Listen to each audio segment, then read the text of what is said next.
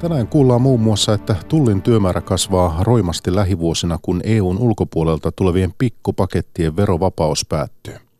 Oikeudenkäynnit lasten huoltajuudesta ovat vähentyneet merkittävästi vapaaehtoisen sovittelun ansiosta. Kansallisen kivääriyhdistyksen NRAn asema horjuu Yhdysvalloissa. Näiden aiheiden lisäksi kuullaan viikonlopun vaaleista Venäjällä ja lähetyksen lopuksi haastateltavana on keskustan uusi puheenjohtaja Katri Kulmoni. Päivätunnissa Mikko Jylhä, hyvää iltaa.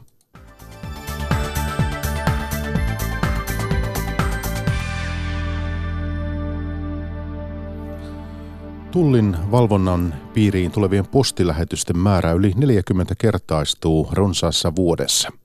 Tullin työt lisääntyvät, kun Britannia jää EUn ulkopuolelle, mutta vielä suurempi vaikutus on sillä, että kaikista EUn ulkopuolelta tulevista postipaketeista aletaan kerätä arvonlisäveroa. Antti Parviala. Postin lentokenttäterminaalissa riittää kiinalaisia pikkupaketteja. Lentotullin päällikkö Mika Pitkäniemi ottaa esimerkin. Tässä on tota Kiinasta tullut kirjelähetys, jonka arvo on 4,54 dollaria, 4,5 dollaria ja, ja, tota, ja varaosia johonkin tavaraa. Vaikuttaako uskottavalta tuo hinta? No ei se oikein kovin uskottavalta vaikuta. Tulli tietää, että usein paketin hinta ilmoitetaan roimasti alakanttiin, sillä EUn ulkopuolelta tulevista alle 22 euron arvoisista paketeista ei peritä arvonlisäveroa. Mutta meno muuttuu runsaan vuoden kuluttua, kun verovapauden raja poistuu. Se räjäyttää tulliselvitettävien lähetysten määrän yli 40-kertaiseksi. Tullin ylijohtaja Jarkko Saksa. Se on niinkin järisyttävän suuri, kun meillä on tällä hetkellä noin 300 000 postilähetystä, jotka me tulliselvitetään ja jatkossa se voi olla jopa 16 miljoonaa tai 12 miljoonaa. Mutta Tullin toinen koettelemus on jo nurkalla. Oletettavasti parin kuukauden kuluttua Britannia siirtyy EUn tullirajan tuolle puolen. Pitkäniemi laskee vaikutuksia. Tämä lentokentällä niin semmoinen miljoona matkustajaa tulee tämän, tämän kolmannen maan liikenteen piiriin ja 8000 lentoa taitaa olla ja kuutisen 100 000 lähetystä lisää sitten, joita, joita sitten joutuu niin kuin tarkastu, tarkastusta ja valvonnan piiriin sitten aikaisempaa niin kuin tiheämmällä seulalla. Suurten muutosten takia Tulli arvioi tarvitsevansa paljon automaatiota ja 120 työntekijää lisää ja nopeasti. Brexitistä tai ALV-muutoksen kaikista vaikutuksista ei ole vielä varmuutta, mutta Tullin lisäväen hankkiminen ja koulutus on pitänyt aloittaa jo ennakoivasti. Kyllä näin on. Ja voisi sanoa, että jo Brexitin osalta niin meillä on tiettyjä haasteita ehtiä ajoissa, mutta totta kai parhaamme teemme, kuten aina. Postin varasto notkuu jo nyt tulliselvitykseen otetuista paketeista. Ahdasta tulee, jos määrä nousisi 16 miljoonaan. Siksi tullattavan tavaran moninkertaistuminen ei saisi hidastaa tavaravirtaa yhtään. Oikeudenkäynnit lasten huoltajuudesta ovat vähentyneet alle puoleen vapaaehtoisen sovittelun tultoa mahdolliseksi koko maassa. Eronneet vanhemmat ovat seitsemän vuotta voineet sopia lasten elämän järjestämisestä ilman käräjöintiä. Arvo Vuorela jatkaa. Keskisuomalainen pariskunta päätyi sovitteluun kesäkuussa kaksi vuotta eronsa jälkeen. Asian arkaluontoisuuden ja alaikäisten lasten vuoksi heidän nimiään ei kerrota. Meillä on tarve saada semmoinen nopea ja rauhanomainen ratkaisu. Lasten elämä muuttuisi vähän niin kuin normaaliksi. Tilanne kriisiytyi siinä mielessä, lapset rupes ja ennen kaikkea nuorimmainen lapsi rupesi oireilemaan jopa koulussa enemmän, josta tuli viestiä. Suomessa noin 30 000 lasta vuodessa kokee vanhempiensa avioeron. Valtaosa vanhemmista sopii lapsen huoltojärjestelyistä keskenään. Käräjillä ratkotaan 2000 kiistaa vuodessa. Niistä jo liki puolet sovitellaan vapaaehtoisesti ilman oikeudenkäyntiä. Pelotti, että siellä istuu tuomari korkean pöydän takana ja nujii vasarilla pöytään, mutta ei. Siellä oli kaikki tasa-arvoisia mielipiteineen. Psykologi Tuija Kuusinen aamupäivällä annetaan pikkusen tilaa sille parisuhteen niin kuin historian kaunojen purkamiselle. Jos ei sille anneta tilaa, niin se on koko ajan siellä taustalla niin kuin haittaamassa. Käräjätuomari Topi Kilpeläinen Keski-Suomen käräjäoikeudesta. Ihmiset itsekään ei varmaan tiedosta niitä kaikkia tunnetiloja, mitä heillä on. Monesti se auttaa, kun ihminen kokee tulleensa kuulluksi. Tavallaan se järki tulee sitten mukaan jossain vaiheessa siinä. Tuomari teki tilanteen niin kuin hirveän tuttavalliseksi. Ja jossain vaiheessa päivää alettiin toteamaan, että kyllähän nämä on kaikki sovittavissa olevia asioita. Nythän kaikki valta oli tässä sovittelussa meillä vanhemmilla, eikä suinkaan sillä tuomarilla, joka oli paikalla. Sovittelun onnistumisessa kaikkein tärkeintä on vanhempien tahtotila. Psykologi Tuija Kuusinen. Keskeisin tekijä on mun mielestä se, että pystyykö erottamaan vanhemmuuden ja parisuhteen toisistaan. Vaikka sovittelusopimuksille ei myönnetä takuuta, ne ovat pitäneet varsin hyvin. Tilanne on ollut oikeastaan tähän asti kohtuullisen hyvä. Aina tilanteet muuttuu ja niitä riita- tai väittämistilanteita tulee jatkossakin olemaan. Sitten on vain yritettävä kasvaa ihmisinä. Uuden kaupungin autotehtaan YT-neuvottelut jatkuvat ainakin vielä tämän viikon. Tavoitteena on lomauttaa henkilöä tilapäisesti. Tilanne on herättänyt paljon kysymyksiä, koska esimerkiksi monille ulkomaalaistaustaisille työntekijöille lomautus on vieras asia. Jari Hakkarainen. Auton rakentajissa on noin 70 eri kansallisuutta. Lomautus käsitteenäkin on monelle ulkomaalaistaustaiselle duunarille tuntematon. Kysymyksiä on riittänyt, sanoo Valmet Automotiiven valmistusliiketoiminnan johtaja Pasi Rannus. Ilmoitus on tietysti herättänyt kysymyksiä, joihin me ollaan pyritty vastaamaan aktiivisella sisäisellä tiedottamisella. Tilanne tällä hetkellä tehtaalla on rauhallinen, odottava, sillä nämä meidän YT-neuvottelut eivät johda irtisanomisiin ja ne koskevat tilapäisesti lyhyttä aikaa. Tuotannon vähentäminen suunnitelusta tasosta on yllättävä käänne tehtaassa, joka on tänä vuonna ilmoittanut tarvitsevansa tuhat uutta työntekijää. Autokaupan maailmanmarkkinoita seurataan tarkkaan myös kaupungin talolla. Uuden kaupungin kaupunginjohtaja Atso Vainio. Sain puhelun tehtaan johdolta, jossa he kertoi tästä ja yhdessä todettiin, että pitäisi olla todella hyvät mahdollisuudet siihen, että tästä päästään nopeasti yli. He on selvinneet paljon kovemmistakin paikoista. Siksi tuntuu todella hyvältä se, että he aloittavat tässä samaan aikaan kun kuitenkin niin myös nämä erittäin suuret uudet rekrytoinnit. Uusi kaupunki on vilkastunut reilun viiden vuoden aikana, kun autotehdas on tehnyt rekrytoinnin Suomen ennätystä. Henkilöstömäärä on noussut noin 900 4500. Uusia palveluja on syntynyt ja kaupunki rakentaa kouluja, päiväkotia ja monitoimihallia. Tehtaan menestys on koko paikkakunnan kohtalon kysymys. Tulevaisuuteen luotetaan Pasi Rannus. Valmet Automotive tulee olemaan Suomessa ja Uudessa kaupungissa seuraavat 50 vuotta vieläkin. Venäjällä valtapuolue Yhtenäinen Venäjä on kärsinyt vaalitappion Moskovassa. Puolue sai kaupungin duumaan 25 edustajaa, kun aiemmin sillä oli valtuustossa 40 paikkaa. Sunnuntain paikallisvaaleissa valittiin useiden pormestareiden ja joidenkin muiden paikallishallinnon jäsenten ohella kaikkiaan 13 alueparlamentin päättäjät. Yhtenäinen Venäjä ilmoitti saaneensa enemmistön yhdessä toista niistä 12 alueesta, joilla se asetti ehdokkaita. Opposition mukaan vaaleissa tapahtui laaja vilppiä.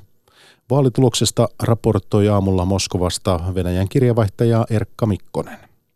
No, mitä virallisia tuloksia ei ole vielä tullut, mutta näyttäisi siis nyt siltä, että niin Moskovan ulkopuolella ei tullut juurikaan yllätyksiä. Eli tämä valtapuolue Yhtenäinen Venäjä tai sitten sitä lähellä olevat muut ehdokkaat, niin voitti oikeastaan lähes kaikissa – tärkeimmissä vaaleissa ja esimerkiksi tuolla Pietarissa, niin sieltä, siellä ei menty toiselle kierrokselle näissä kuvernöörivaaleissa, vaan tota, kuvernööriksi valitaan tämä Putinin vahvasti tukema Alexander Beklov jo heti nyt sitten ensimmäisellä kierroksella. Mutta mitä tulee sitten tähän Moskovan kaupunginvaltuuston duumaan, josta on, on nyt sitten nämä, lähti nämä mielenosoituksetkin käyntiin tuossa heinäkuun puolessa välissä, niin, niin siellä ää, tämä ää, valtapuolue näyttäisi kärsivän jonkinlaisen tappion. Eli tota, täällä Moskovassa, niin, niin tota, täällähän oli 45 paikkaa jaossa tänne kaupungin valtuustoon ja sillä tavalla, että niin kuin jokaisesta vaalipiiristä pääsee läpi se eniten ääniä saanut ehdokas, eli yksi, yksi ehdokas, niin nyt näyttää siltä, että, että tuota, näitä yhtenäisen Venäjän tai, tai sitä lähellä olevia ää, ehdokkaista, niin, niin ne, ne kyllä, he kyllä edelleen säilyvät suurimpana ryhmänä, mutta, mutta näitä niin sanottuja opposition ehdokkaita, niin, niin niitä olisi päässyt kuitenkin 20 näistä 45 läpi ja se, se on kyllä tota, iso muutos edelliseen. Eli tässä selkeästi sitten oli kuitenkin vastarintaa Putinin Joo. kannattajille. Kyllä oli vastarintaa. Ja tällähän siis sillä tavalla täytyy selittää ehkä vähän tarkemmin, kun nyt puhutaan opposition ehdokkaista, niin ei oikeastaan tarkoiteta niinkään näitä, näitä niin kuin todellisen opposition ehdokkaita, jotka kritisois, kritisoisivat äh, niin kuin presidentti Putinin hallintoa, vaan enemmän näistä niin kuin parlamentin sisällä olevista oppositioehdokkaista. Eli silloin puhutaan kommunisteista sekä, sekä tuota, kahdesta muusta tällaisesta lähinnä Putinin myös tukipuolueesta, mutta tällähän siis sillä tavalla, kun näitä, näitä opposition aidon opposition ehdokkaita ei, ei suurimmaksi osaksi päästetty mukaan näihin vaaleihin, ja siitähän nämä, nämä kesän ää, mielenosoitukset myös alkoivat, niin, niin tuota, tämä oppositiojohtaja Aleksei Navalny, niin hän kehotti sitten näitä omia kannattajiaan äänestämään niin sanotusti järkevästi. Hän puhui tällaisesta järkevästä äänestämisestä. Ja sillä hän tarkoitti sitä, että, että nämä hänen kannattajansa keskittäisivät äänet niin kuin parhaalle mahdolliselle niin kuin listalla olevalle ehdokkaalle. Ja hän sitten osoitti joka vaalipiirissä, että kuka tällä ehdokas voisi olla. Ja nyt siis näyttää, että, että näistä hänen ää, niin kuin, ää, ehdok- hänen osoittamista ehdokkaistaan nyt sitten olisi päässyt läpi 20 ehdokasta näistä 45, mutta suuri osa heistä siis edustaa niin kommunisteja. Ja mukana on myös sitten neljä tällaista Jablaka-puolueen ehdokasta, ja he, he, heitä pidetään tällaisena niin kuin aitona oppositiona, ja nämä neljä ehdokasta, jotka nyt näyttäisi olevan menossa läpi, niin, niin olivat siis ainoat tällaista niin sanotun aidon opposition, oppositiota edustavat ehdokkaat, jotka päästettiin ylipäätänsä näihin Moskovan vaaleihin. No minkälainen on tämä Venäjän valtapuolueen yhtenäinen Venäjäpuolueen asema? No sen asema kyllä on oikeastaan aika heikko ja se näkyy jo siinä, että, että täällä Moskovassa esimerkiksi, niin täällä siis muodollisesti ei ollut yhtäkään ehdokasta tällä listoilla tältä, tältä yhtenäisen Venäjän listoilta. Eli muodollisesti nämä kaikki valtapuolueen ehdokkaat olivat niin kuin riippumattomia ehdokkaina tässä mukana tässä vaaleissa ja tällaista niin kuin samanlaista samanlaista nähtiin myös, myös muualla Venäjällä, mutta nyt etenkin täällä täällä Moskovassa tämä, tämä tota noin, oli, oli tota näin, eli, eli se tarkoittaa sitä, että, että tämän yhtenäisen Venäjäpuolueen imago on niin surkea, että, että nämä ehdokkaat yrittävät sitten pitää etäisyyttä tähän puolueeseen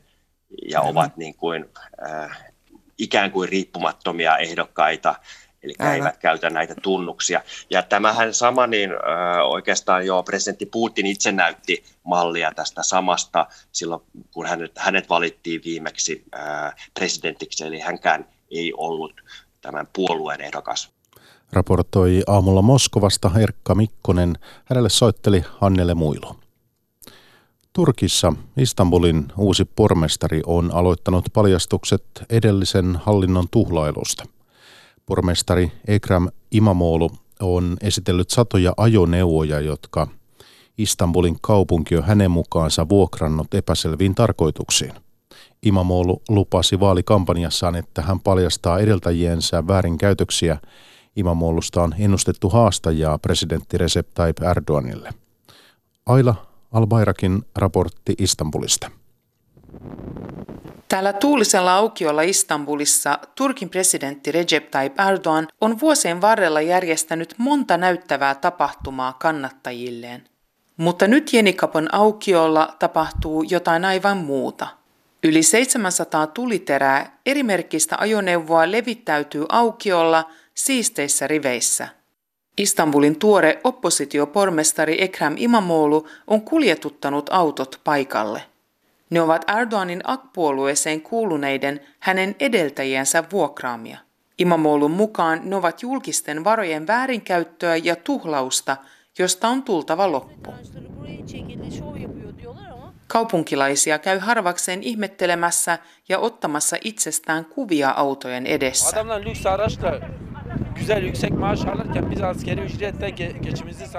Istanbulilainen Mehmet on jo vakuuttunut siitä, että autot ovat turhaa luksusta aikana, jolloin kansalaisten on yhä vaikeampi tulla toimeen.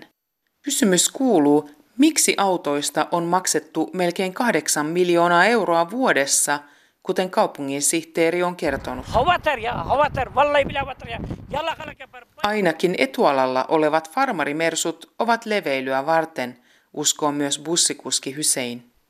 Vuosien pelon ja mediasensuurin jälkeen yhä useampi uskaltaa arvostella hallintoa julkisesti ja sen huomaa. Kun Erdoania tukeva televisiokanava saapuu paikalle tekemään uutista, joukko vuodattaa valituksensa TV-ryhmälle.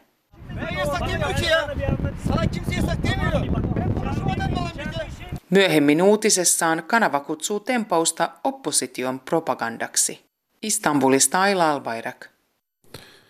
Yhdysvaltain suurin asetteollisuuden etujärjestö, kansallinen kivääriyhdistys NRA, on ajautunut yllättäviin vaikeuksiin.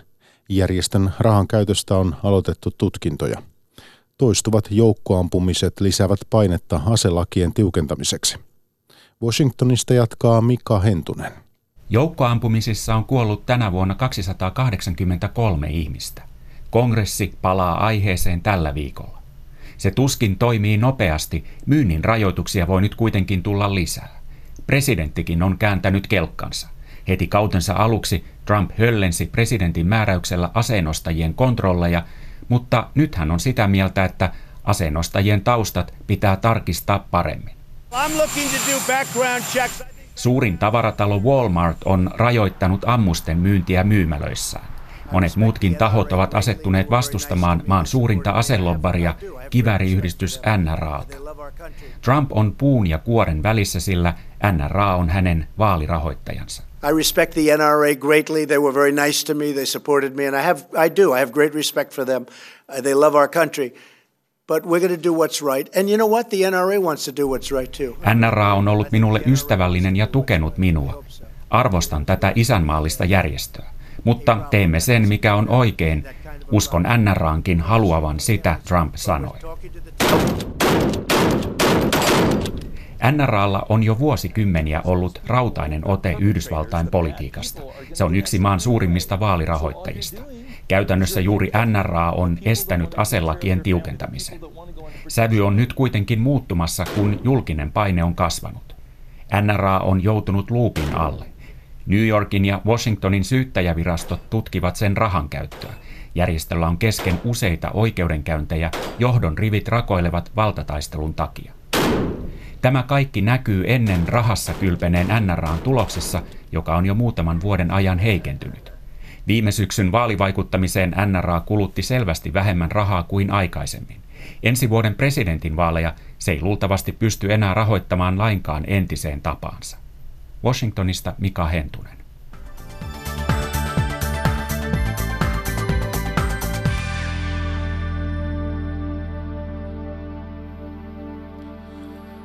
Torniolainen elinkeinoministeri Katri Kulmuni voitti lauantaina haastajansa puolustusministeri Antti Kaikkosen keskustan puheenjohtaja kisassa.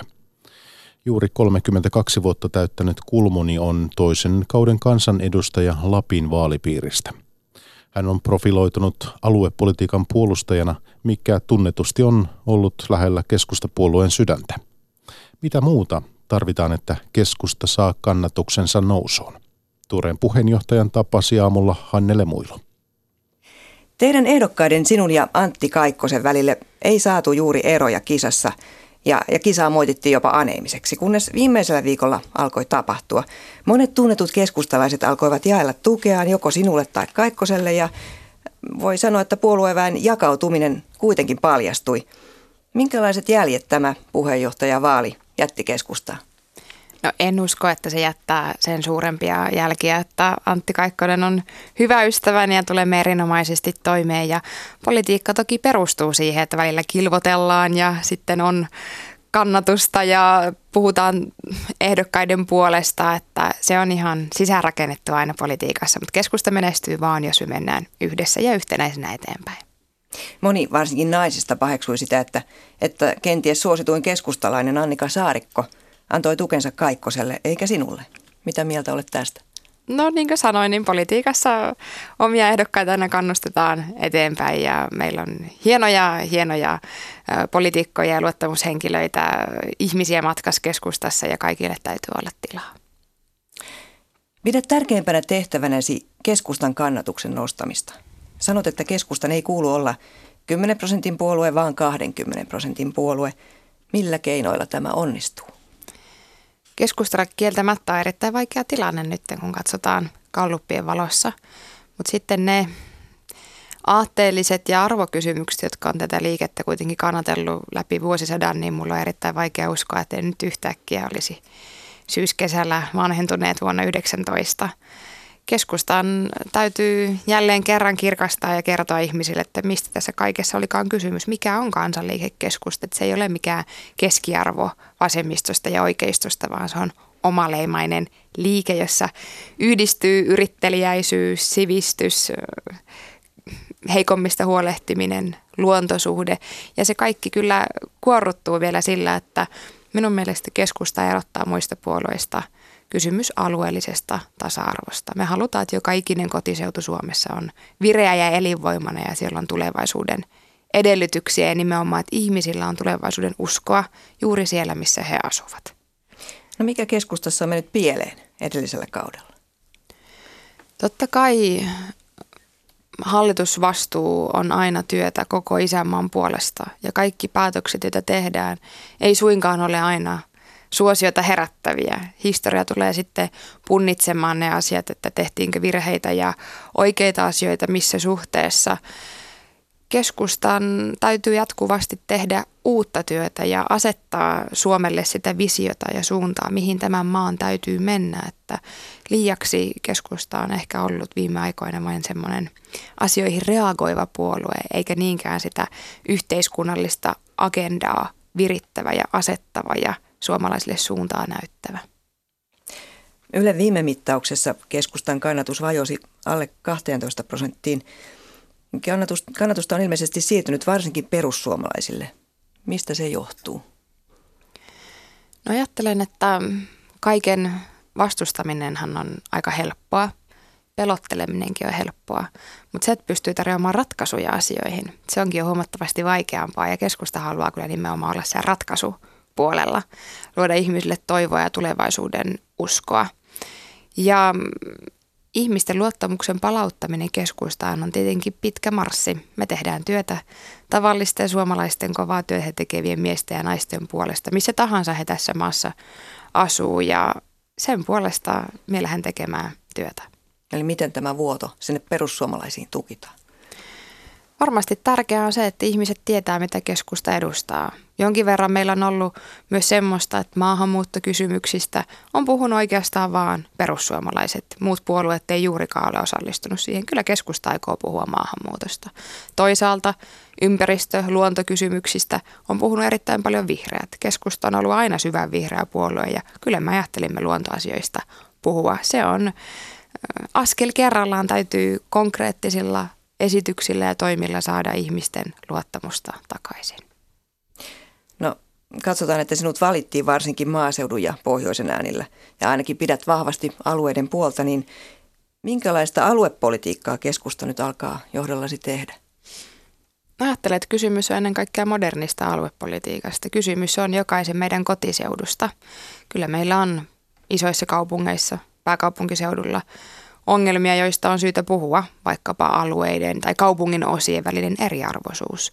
Se, että on alueita, joissa ei ole tavallisella työtä tekevällä varaa asua, niin ei ole kyllä minusta hyvä asia. Tai se, että lasten päiväkodit ovat toisella puolella kaupunkia, ei kyllä helpota ihmisten arkea. Joten niistä tavallisista arjen askareista ja niiden puolesta, niiden parantamiseksi keskusta tekee työtä. Onko tekeillä alueellist- alueellistamissuunnitelmia? No ajattelen, että ihmisten nykyaikainen elämähän varsin liikkuvaista ja monipaikkaista ja modernia ja toivon, että työelämässä pystyisi huomattavasti enemmän käyttämään etäyhteyksiä ja digitaalisia mahdollisuuksia ja joustavasti työskentelemään nimenomaan sen ihmisen omasta näkökulmasta, missä on parhaat edellytykset istua ja toimia. Että kyllä tekniikka ja teknologia on aina auttanut meitä hurjasti ja siihen minä uskon. No mitä ne maaseudut enimmäkseen tarvitsevat ja kaipaavat? Tulevaisuuden usko on se kysymys, mitä varmasti kaikkialla tarvitaan. Oli kysymys lähiöstä tai maaseudusta.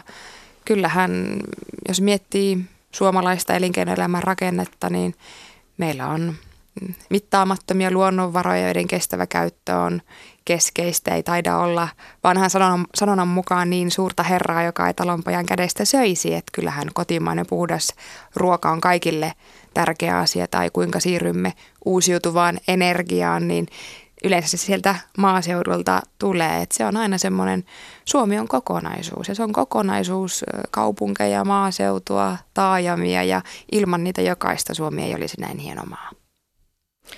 No jos ajatellaan tätä keskustan kannatusta, että, että kannatusta pitää saada lisää, niin väkirikkaat kaupungit ovat täällä etelässä, niin millä, miten aiot houkutella ihmisiä sitikepulaisiksi? Mä ajattelen, että se on kyllä nimenomaan se kotiseutu kysymys. Se voi olla kortteli, se voi olla kaupunginosa, se voi olla lähiö, mutta se, että jokaisessa niissä olisi mahdollisimman hyvät palvelut ja ihmiset pääsee vaikuttaa siihen omaan elinympäristöönsä. Ja nimenomaan keskustan kautta pitää pystyä vaikuttaa niihin, että tämä on se väylä, jonka kautta saa innostusta ja muutosvoimaa ja tulevaisuususkoa siihen, että – että mm, asiat menisivät parempaan suuntaan. Sen puolesta keskusta tekee työtä missä tahansa ihminen asuu. Eihän ei aluepolitiikka ole mihinkään aikaan ja paikkaan sidottu, vaan kysymys on siitä, että ihmisillä on hyvät edellytykset juuri siellä, missä he asuvat. Helsinki on ollut keskustalle hankala alue ja täällä ehkä jopa jossain määrin vierastetaankin keskustaa. Onko tälle jotakin tehtävissä?